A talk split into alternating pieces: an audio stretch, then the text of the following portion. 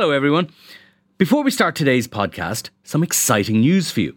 You can experience the Inside Politics podcast live in Dublin on May 16th when Hugh Linehan, Jennifer Bray, and I will be joined by Cliff Young of Ipsos, one of America's top pollsters, to talk about the US election, our own local and European elections, and much more. It's a breakfast event kicking off at 8 a.m. in Trinity College. If you'd like to attend, you can get tickets at irishtimes.com forward slash events. That's irishtimes.com forward slash events. I hope we see lots of you there. It's Wednesday, November the 9th, and you're very welcome to the Inside Politics podcast from the Irish Times. I'm Hugh Linehan. Slightly different format today. We are recording a little bit earlier than usual at 8am Irish time. Although another way of looking at that is that it's pretty late for our guest, Irish Times Washington correspondent Martin Wall. Hi, Martin. Hello, Hugh. How are you? It's 3 a.m. in Washington, D.C. Okay, keep drinking that coffee. Uh, hopefully, you're, you're nearly done for the night. But anyway, the, the results from the United States midterm elections, they've been coming in for the last few hours. We should caveat that they're still far from complete in many crucial contests, and it may take days or even weeks, actually, to get an absolutely final tally. But just to remind listeners that uh, all the seats in the House of Representatives were up for grabs, along with one third of the Senate, and a range of important governorships, along with a multiplicity of other down ballot races and state level votes and all kinds of issues, ranging from abortion rights to the legalization of marijuana, etc., etc., etc. But it's it, it's a very big, it's a sometimes confusing picture. But Martin, it's fair to say, isn't it, that most experts went into this night expecting a good night for Republicans, and it hasn't quite turned out that way virtually every poll and every pundit for the last uh, two weeks were forecasting a landslide for Republicans. Now, however, there were a number, a small number of Democratic strategists who were saying, hold on, these polls are wrong. They were making allegations that Republicans were, as they say, flooding the zone with uh, dodgy polls or dodgy poll results uh, with a view to depressing uh, turnout. And, and they were hoping that there was a, you know, even before we started today, 40 million people had voted as part of the early voting uh, arrangements in many states. And some Democratic strategists were saying this early voting could be good for us. But the general preponderance of uh, media punditry and political punditry in, in the United States was suggesting that the Republicans were on their way to a landslide. The Republicans a few months ago had been talking about a 60 seat uh, majority in the House of Representatives. And not only had they have a situation whereby the all the, the political winds were going in their favor. The the president's popularity is underwater. He's far more unpopular than he is popular. Inflation is running at about eight eight and a half percent in the United States, largely the same as it is in Ireland. But most Americans only consider inflation in their own country rather than elsewhere. And the Democrats didn't really get a, get the message across that inflation is a, is essentially a, a worldwide problem at the moment. So the Demo- the Republicans were going in but also with history on their side because virtually in recent decades, every first term president took a walloping in their first midterm elections. Um, you know, Barack Obama lost 60 seats in the House of Representatives in 2010. Donald Trump lost the House of Representatives in 2018. And in fact, a president had, hadn't won in those circumstances since George W. Bush after 9 11. So history and the economic wins and the political punditry were all saying that Joe Biden was going to get a um, going to get a walloping this evening. However, it hasn't turned out that way, and the the Demo- Democrats who were considered to be vulnerable in both uh, House of Representative seats, in Senate races, in governors' contests, have all clung on. And the the red wave, as they called it here, the landslide that was being forecast, just did not materialize. So we're, we're in a scenario now, as of when we're talking now, is that the Republicans are claiming that they're going to take the House of Representatives. However, their majority is going to be quite thin, going to be quite small. The Senate is still up in the air. Uh, the Democrats got a huge boost at about about um, one a.m. here in uh, about six a.m. in Ireland when their candidate John Fetterman won the crucial seat of Pennsylvania. So it now comes down to, for the Senate, it comes down to what happens in Nevada, what happens in Arizona, and Georgia. It's so tight that it's looking that it's going to be a runoff there because under the rules in Georgia, under the law in Georgia, if neither of the main candidates gets above 50%, then the top two candidates run off again on the 6th of December. So the actual final determination of the US Senate for the next two years could be a few weeks away yet.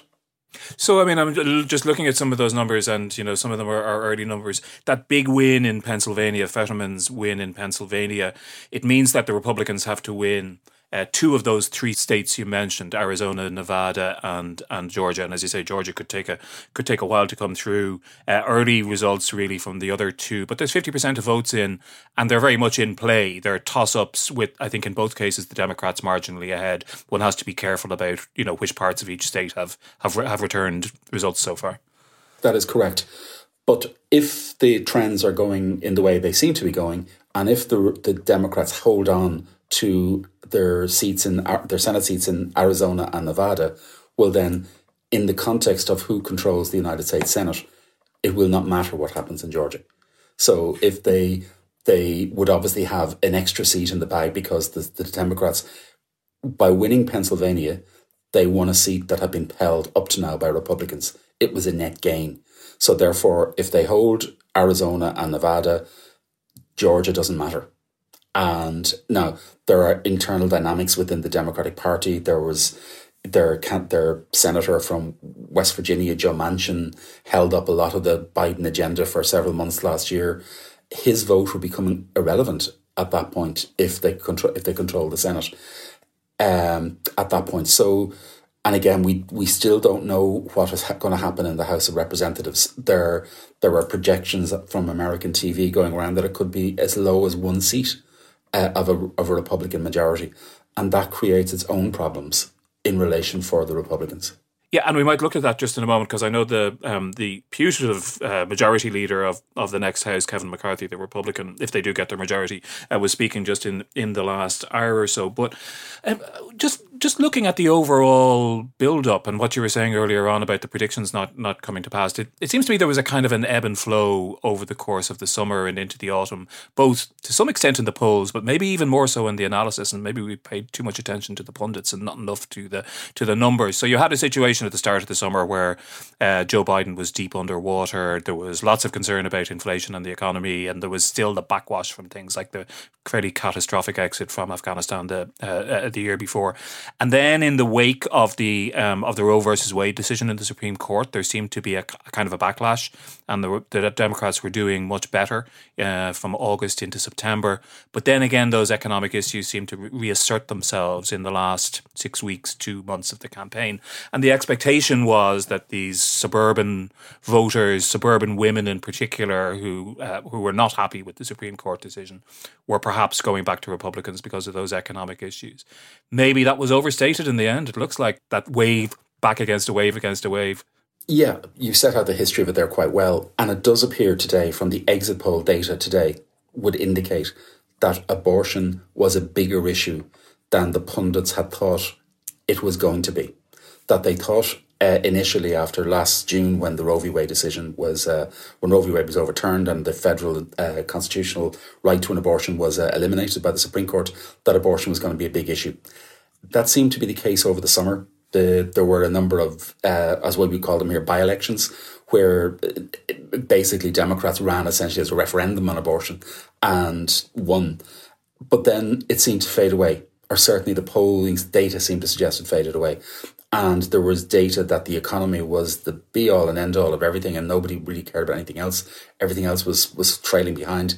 And then lo and behold at the exit poll today it transpires that the economy and abortion were fairly close together as big issues. So once that happened and then you saw the turnout in terms of the younger people turn the, the, the, the turnout of, of younger younger voters and uh, and women voters it seemed to be that that is where the tide was turning that they're either you had people being shy and t- talking to pollsters, or else the polling strategies or the polling techniques that are used just really aren't good enough in a modern in modern uh, uh, to capture the modern political world.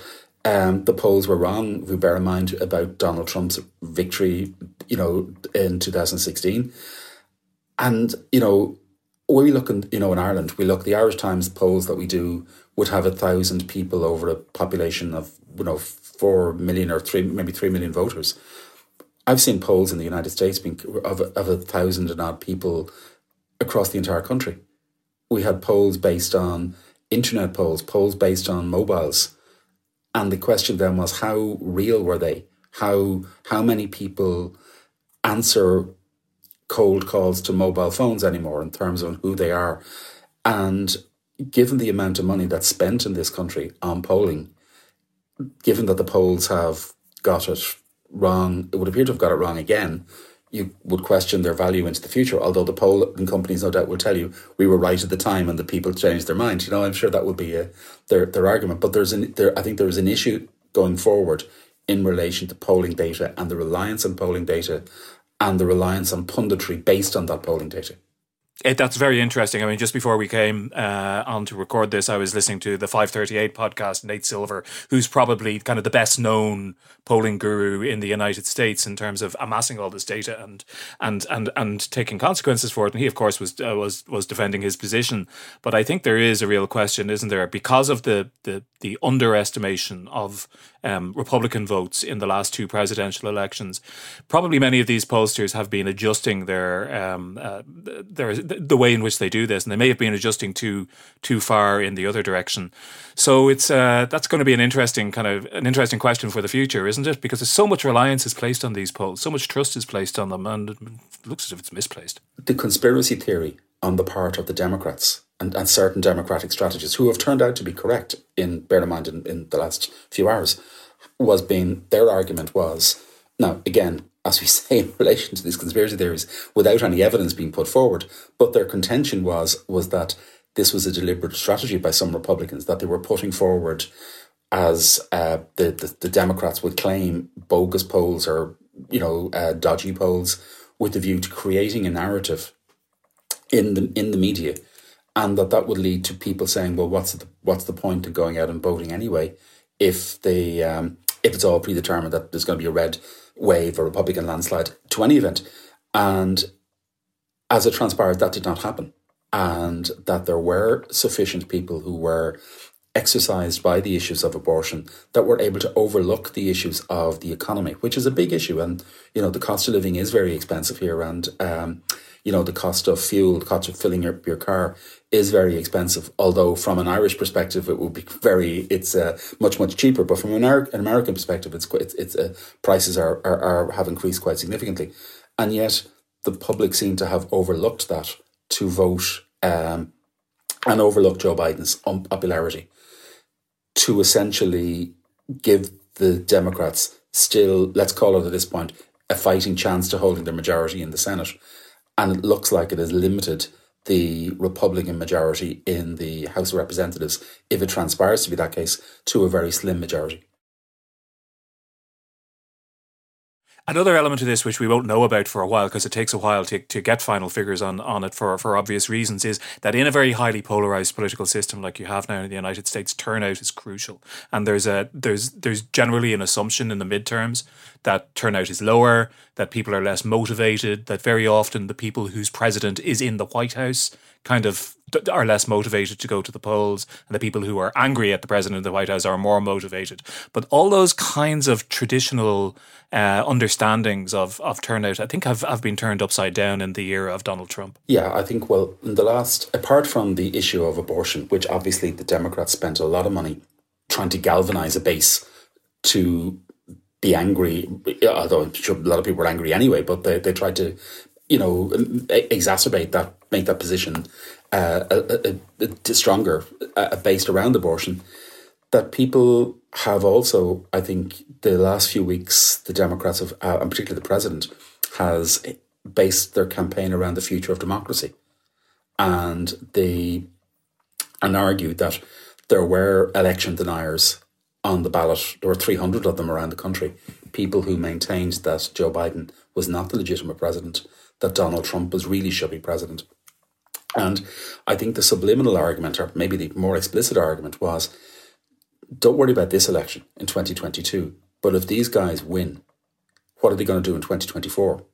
That if there's a close election in 2024, will you have some people who have a role of certifying elections refusing to certify elections, not because they're the, the, the person who won didn't win, but just because he didn't like the result. That they ha- had uh, had emerged from the voters, and I think that has been would appear to have had some resonance with the public as well uh, today. So you had the issue of abortion, you had the issue of the future of democracy, uh, competing essentially with the Republican narrative, which was about um, the economy and about crime. Crime was a big issue, and the aim the Republicans in many cases sought to uh, paint their Democrat opponents as being soft on crime. Hence, we saw, for example, for example, in Pennsylvania, the uh, accusations that John Fetterman, the candidate who won the seat, that uh, they went back to his days on the parole board, and you know, parole is a process, and it goes to. They seem to be arguing that he was uh, willy nilly just uh, allowing murderers and killers and uh, violent criminals just out of jail because for ideological reasons. And that was that was also resonating on the doorsteps as well in, in Pennsylvania. I was there uh, two, two, three weeks ago, and canvassers were saying that that was people were saying this Fetterman guy wants to let all the criminals out of jail. You know that, so it was uh, resonating. But I think that the that the issue of um, democracy, the issue of abortion, has, if we pardon the pun, trumped the arguments over the economy and crime by the Republicans. Yeah, and I think you can see that in places like Wisconsin, for example, where the Democratic governor held on, and where actually there's still quite a tight contest going on. Although the Republicans are likely to hold on to the, the Senate seat there, so I think both abortion and these kind of democratic issues are are are, are at play in Wisconsin. You mentioned there, Hugh, and we, we probably should allude to it at this point. There were three governor races in the the Midwest, essentially. Uh, Michigan being um, and Wisconsin being two of two of them. And the fear there was, I think, from very high level Democratic strategists were that if they lost out, they have Republican legislatures and Democratic uh, governors. That if they lost out today and you had a Republican governor, the legislature would pass very significant voting restrictions over the next uh, 12 months leading up to the elections in 2024 you could have, for example, the suggestions whereby that for mail in ballots, they would have to be notarized. You have to go to a public notary to prove who you were before you did that. And obviously, that would be seen to be suppressing the vote.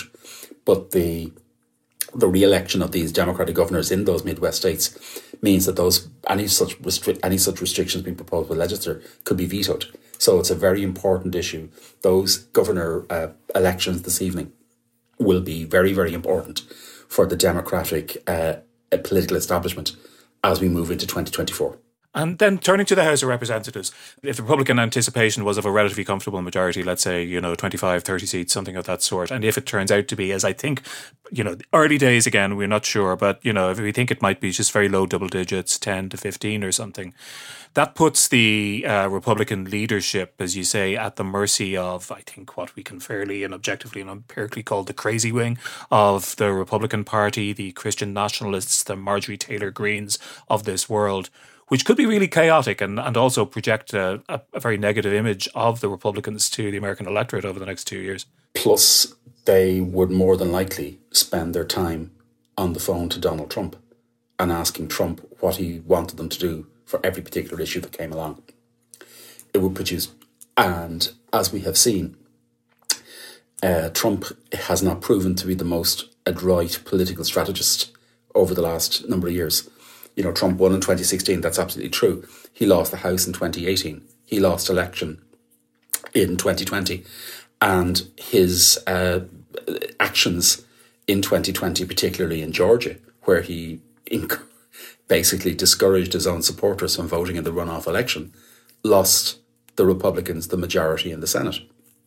So, um, does Trump, if this wing, this uh, more extreme, the MAGA wing of the of the House House of Representatives, um, in cahoots with Trump, would cause quite significant difficulties for the Republican leadership into the future, and particularly the, as you said, the putative Speaker Kevin McCarthy, as to where that where that goes and what his proposals and plans are. So that's it would make life very very difficult for Kevin McCarthy. In fact, it could make life so difficult that McCarthy's ambition of being speaker in itself would depend on these the, the MAGA wing of the Republican Party voting for him, given that the numbers are so tight. If the numbers, if he had, you know, before the abortion referendum, before the abortion issue of the Supreme Court last June, Republicans were talking about a majority of 60 seats. So, which would have given him uh, McCarthy the room to basically tell the extreme wing to get lost if he were causing him problems. Now he needs them. So there, it's a very, um, it's a very delicate balance we're going to see on the Republican side if the numbers are as tight ultimately as we believe they may be, with all the health warnings and provisos that cancer still going on. So there are two parts of the United States that were definitely brighter spots for the Republicans last night. They they picked up some seats in uh, in New York State, and they did extremely well in Florida. And I think the second one of those is particularly significant because, uh, alongside those those gains in the House in Florida, um, the Governor Ron DeSantis uh, romped home with a very very comfortable majority. Florida now seems to be established as a red state, whereas it, it was generally seen as a battleground state for the for for the, the past several decades, and that I think will, in many quarters, particularly in the Republican Party, be seen as Ron DeSantis' achievement. Things are shaping up more and more as a DeSantis versus Trump contest to run for president for the Republicans. And this was a good night for DeSantis and a bad night for Trump, it seems to me. Yeah, the, the, the big winner out of these midterm elections, apart from Joe Biden, who obviously will be quite happy where they was Ron DeSantis. If four years ago, when Ron DeSantis became governor, he won by about 30,000 votes. He won today by an excess of 1.6 million. He crushed his opponent. In addition, um, the constituency maps in Florida have been redrawn and to the advantage of the Republicans, pushed through by DeSantis. And as part of that, uh, on foot of that uh, redistricting, as they call it here, the Republicans won four additional seats. So if it comes down to a very, very tight majority in the House of Representatives, it will be based around what DeSantis did. His own win, his um, he managed to break down the barriers and big, uh, previously uh, impenetrable Democratic strongholds around Miami. He built inroads into the Hispanic vote, uh, a larger inroads into the Hispanic vote, and he is seen will be seen as basically his argument if he runs or wants to run in twenty twenty four that he has the ability to put together a coalition that can win. Trump obviously recognizes this. Uh, Trump announced, essentially announced uh, yesterday, that he's going to make his formal hat, throwing his hat into the ring for 2024 next Tuesday in Mar-a-Lago. And he basically warned DeSantis today not to basically step on his parade and to stay out of the presidential race. And he warned that he had information that would be very unflattering to DeSantis, which he would disseminate if DeSantis decides to run. So, and then obviously we had the you know the the the the the, the rite of passage of Trump receiving a nickname from Trump uh, last weekend, where he described he was talking about Ron DeSanctimonious. So there's obviously a there's tensions there. I think Trump wants to announce his candidacy for the for the presidency next week, and then give himself four or five months to run up a really big score among the Republican base to frighten off everybody else. DeSantis could, as I say, rain in that parade, and I think he's trying to warn him off from that. But DeSantis winning in Florida in such a manner is sending a message to the Republican establishment around the United States that he is the coming man and he can put together a coalition that could win across the country. And it remains to be seen where that goes. But I would watch that space, uh, that DeSantis Trump rivalry over the coming months.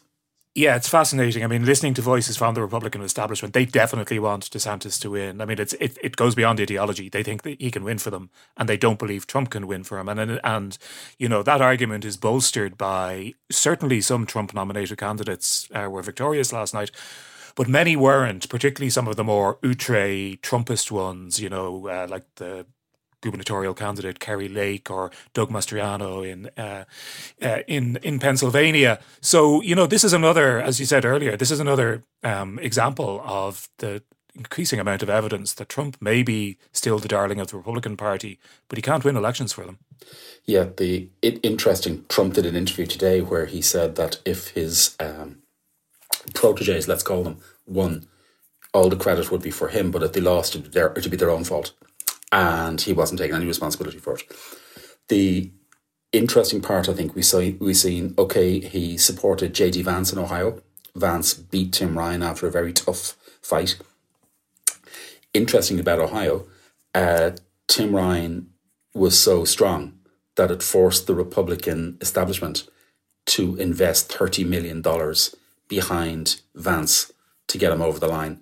That's $30 million that in other circumstances would have went to Colorado, would have went to Arizona, where there were better chances of unseating serving Democrats. Vance won, obviously, he was a Trump Trump supported candidate. Uh, Mehmet Oz in Pennsylvania lost. Uh, the Republican establishment never wanted uh, Oz. They wanted a um, a hedge fund manager. It was would have been far more um, establishment uh, a, a, a, person to run, but lost out because Trump supported Oz. Obviously, there's the issue of the Herschel Walker situation in Georgia. The Republican establishment did not want Walker to win, but Walker was backed by Trump. And the key issue will be Arizona. Now, as we are recording this, the all of the Republican candidates in Arizona, the, from governor down, all of the and Arizona is a case in point of its own because all of virtually all of the people are election deniers on the on the top of the ticket. They're all running behind their Democrat opponents at this point. Particularly, you know, Trump has particularly embraced uh, Lake, the lady who's running for uh, governor, and she has embraced Trumpism. She described herself as Trump in a dress, and there were speculation that if Trump won and she won, that she could be a vice presidential, um, Trump's vice presidential candidate in two years' time. If she loses, it shows that the Trump that that no matter how you embrace Trump, it may not necessarily be a, a, a ticket to victory. So that's, as I say, the, the message to the Republican establishment from these elections, if, if Arizona goes the way the trends are going, and it may or may not at this point, is, is that Trump doesn't guarantee you that you're going to win. Although, if we've learned any anything over the last few years, is that the Republican establishment doesn't control the Republican Party. That is correct. They, and you know we've seen that in the UK as well. That the, the, the grassroots can dictate to the to the um, to the leadership, and I don't think Trump will go down without a fight. So we could have some fireworks in the weeks ahead, depending on how. And the other interesting part is, as of yesterday, only only only yesterday and this morning, even before the election was started, there was finger pointing going on within the Democratic uh, establishment over who was responsible for this uh, landslide defeat that they were expecting to face. Tonight, you're already beginning to see on American television, um, you know, the as I said, the finger pointing in the, within the Republican establishment as to what went wrong. Why did they not win? They had everything; that all the wins were in their favor, and why did they not? Was it the candidates? Was it the election strategy? What went wrong? Because I don't think they will ever have, uh, you know, never have, but there will. The the stars were aligning for them to have a complete landslide across the board, and it just hasn't materialized. It not, you know, people were saying, is it going to be a red wave? Is it going to be a red ripple? There doesn't seem to be red anything. It doesn't seem. There just doesn't have seem to have happened in any way. And tonight was not the night that they were anticipating. And you know, there were scenes on American television earlier on of what should have been parties and ballrooms and whatever in hotel ballrooms. They were empty. You know, there was there was nothing there. There was nobody. There was no um, celebrations. Yeah, it's reminiscent of the big Clinton uh, victory party in, in New York in, in 2016. A last question, actually, speaking of the Democratic Party. If the red wave had happened last night, and people would undoubtedly have associated with it with the current unpopularity of Joe Biden, I think it probably would have been a nail in the coffin of Joe Biden running for president for a second time um, in 2024. But now that's all changed as well, hasn't it? And um, Biden looks better positioned it certainly it certainly makes him look in a better position. And the other part would be is that we don't know will the economy be better in 2024. We hope it will be in terms of it. So it will come down, I suspect, to Biden has said he intends to run. It will depend on his health, I would suspect, at the time, uh, two years down the way. in many ways, it may also, I think, depend on is Trump going to run? Because I think Biden believes that he is the only candidate on the Democratic side who could defeat Trump. If Trump doesn't get the nomination, if Trump doesn't run or Trump is ejected from the Republican uh, Party or the Republican uh, race uh, in 2024, maybe that imperative may not be there. Uh, it depends. There's a, but he's certainly Biden is certainly certainly a stronger position tonight than he was with before polling opened this morning. As he got off his helicopter in uh, the White House after coming back from his final rally on Monday night, he was asked what he thought. He said, "I'm optimistic," and then he added the rider, "But I'm always optimistic," which sounded like a little bit of hedging your bets. And he was then asked, he said, what would happen if Republicans won? And he said it would be very difficult or more difficult. Now, we have to bear in mind, and you know, it is a good night for Democrats. They've held the tide back as much as they can. Even a Republican victory in the House of three, four, five seats, whatever it may be, will have posed challenges. There's going to be a lot of investigations. The, the Republicans will still control the committees that will investigate. You'll hear an awful lot about Hunter Biden and his business dealings and his laptop and all the rest of it. You're going to hear a lot about um, you know, the withdrawal from the chaotic withdrawal from Afghanistan. We're going to hear a lot about COVID and how, how, how, the origins of COVID and the role of Anthony Fauci, who's a become a hate figure for some on the right in relation to lockdowns. You'll see a lot of that. And perhaps more importantly, from an international point of view, the issue of Ukraine and the funding of the Ukrainian government by the Biden administration to the tune of billions and billions of dollars of arms and financial support the Republicans, although they are divided among themselves, seem to be taking a more sceptical view of that and certainly talking about not offering uh, the uh, Biden a blank check to give to Ukraine. So there could be a lot of um, issues there. Uh, what would happen, for example, if the Republicans say we will agree to fund Ukraine, but in return for a cut in funding for Social Security or Medicare in the United States? very interesting dilemmas for um, the president, one way or the other. So a good night for him, but there's a lot of challenges still ahead. Indeed, there is, and we'll continue to cover it. Martin, thanks very much for joining us, and make sure you get some sleep now. And that's it for today. Thanks indeed very much to Martin for staying up so late, and to our producer Suzanne Brennan for getting up so early, and also to our engineer JJ Vernon. We'll be back very soon with the next podcast from the Inside Politics team. Uh, but until then, goodbye, and thanks very much for listening.